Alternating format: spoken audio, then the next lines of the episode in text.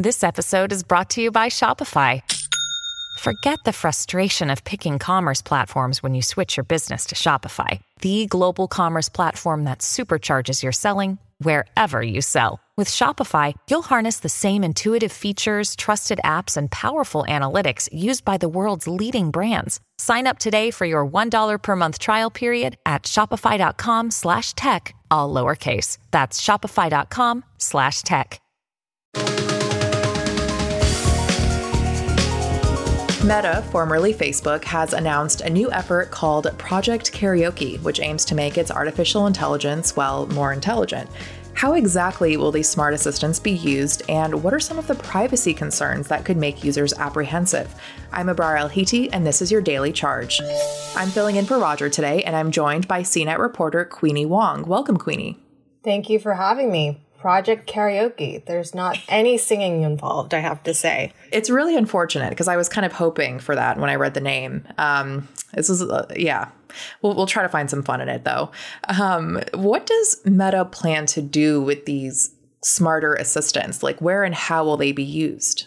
So, a lot of what Facebook um, or now Meta talked about yesterday is sort of like their vision of what things could look like for the future. So, this is all kind of research they've been doing, and they continually try to improve AI because it's kind of the backbone of all of their products. And so, one of the sort of scenarios that was described during the event is, you know, improving these virtual assistants so they understand sort of the context of you know, where you're at. Maybe they see what you see. They might be able to hear what you hear because in the future, Meta envisions us, uh, people having these augmented reality glasses where they could do everything from like find directions and shop. And, um, so like an example they provided was, um, you would ask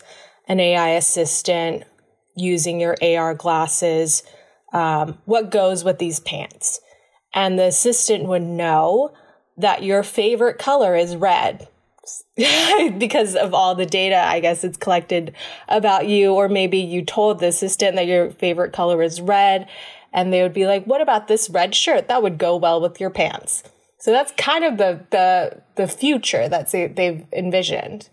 And that's honestly a little, a little creepy, concerning. I mean, the fact that this would know things like your favorite color, and given Facebook's track record, there are going to be some privacy concerns here. So, what are some of the issues that you foresee people having, and how can Meta ease those concerns?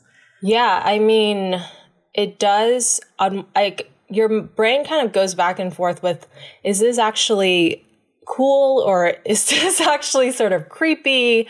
Um, Facebook has sort of had this reputation for their ads being a little bit too good. So, um, you, you and I know that there's been like this long standing conspiracy theory that Facebook is listening in on your conversations. There's no evidence to point to that being true, but there, you know, there has been instances where, um, Facebook has said like, uh, through their video chat device portal that they were using some of the the data to improve the AI, and so I think the way that Facebook is is trying to or Meta now keep forgetting um, is trying to address this issue is through sort of more user education, but you know, AI is a very complicated topic for people to understand and nobody really reads like the privacy policy that comes with a lot of their devices. So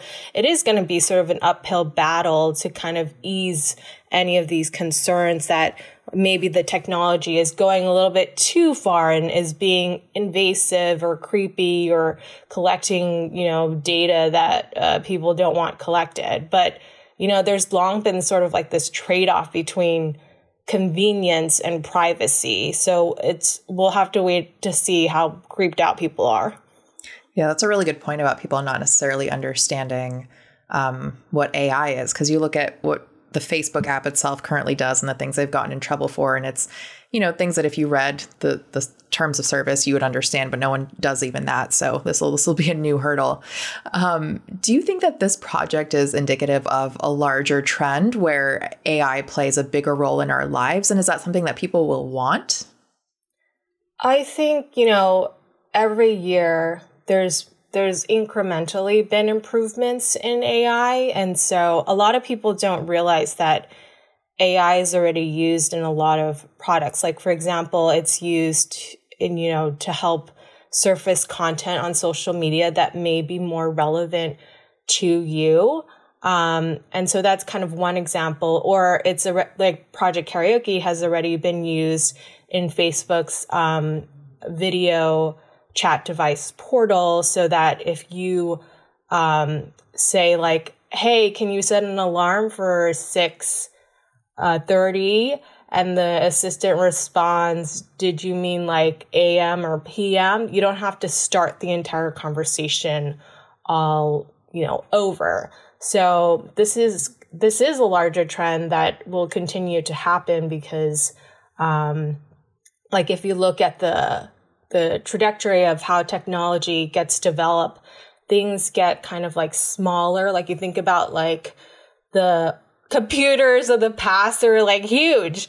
And then now everything's kind of getting smaller and smaller to the point where like what a lot of tech companies are working on are these like wearables where like you're not you don't have to hold a device in your hand.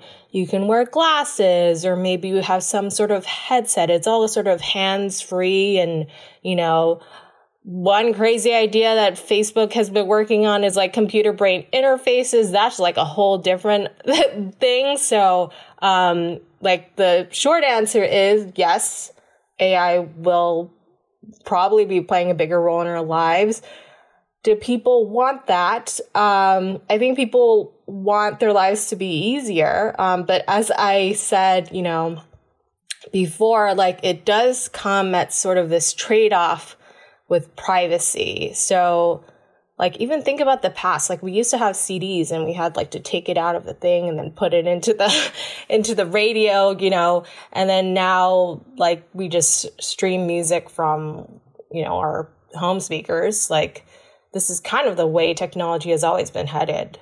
That's true. I, I am one of those people who will gladly give up uh, some of my personal information to have more personalized, like music recommendations or whatever. Um, one of the obstacles in the metaverse could be language barriers, since you have people from all over the world coming onto a certain platform. So, tell us about Meta's efforts to overcome that issue that is also sort of like a hypothetical, uh, ambitious project that Facebook has been working on, and they they've said they sort of envision this future where um, like language translation will be much more needed because you have these virtual spaces where people are coming from all over. They're coming from different countries English may not always be the default language in their country.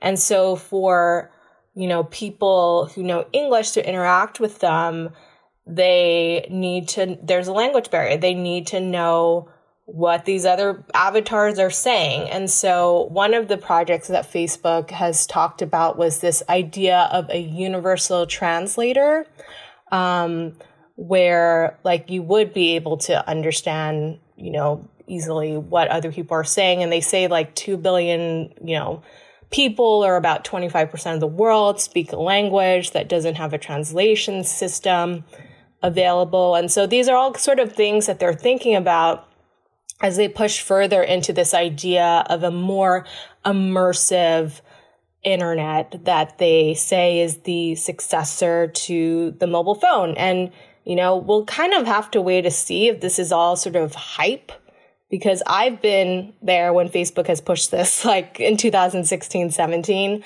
Um, they didn't use the term metaverse, but they've been pushing this idea that we will be, be in these immersive spaces for many years now. And sometimes you know, there's a lot of hype about it in the beginning and then it kind of just dies and nobody's talking about it. And then it comes back like fashion in like 10 years. Yeah, I am curious to see how this unfolds and whether we get sucked into that metaverse. Queenie, thank you so much for joining us. You can check out our coverage on cnet.com. If you have any questions, hit us up on Twitter at The Daily Charge or sign up for direct text messages from Roger by heading to cnet.co slash daily charge. And if you like what you heard, please rate and subscribe to the podcast. It really helps us out. For The Daily Charge, I'm Abrar Al-Heeti. Thanks for listening.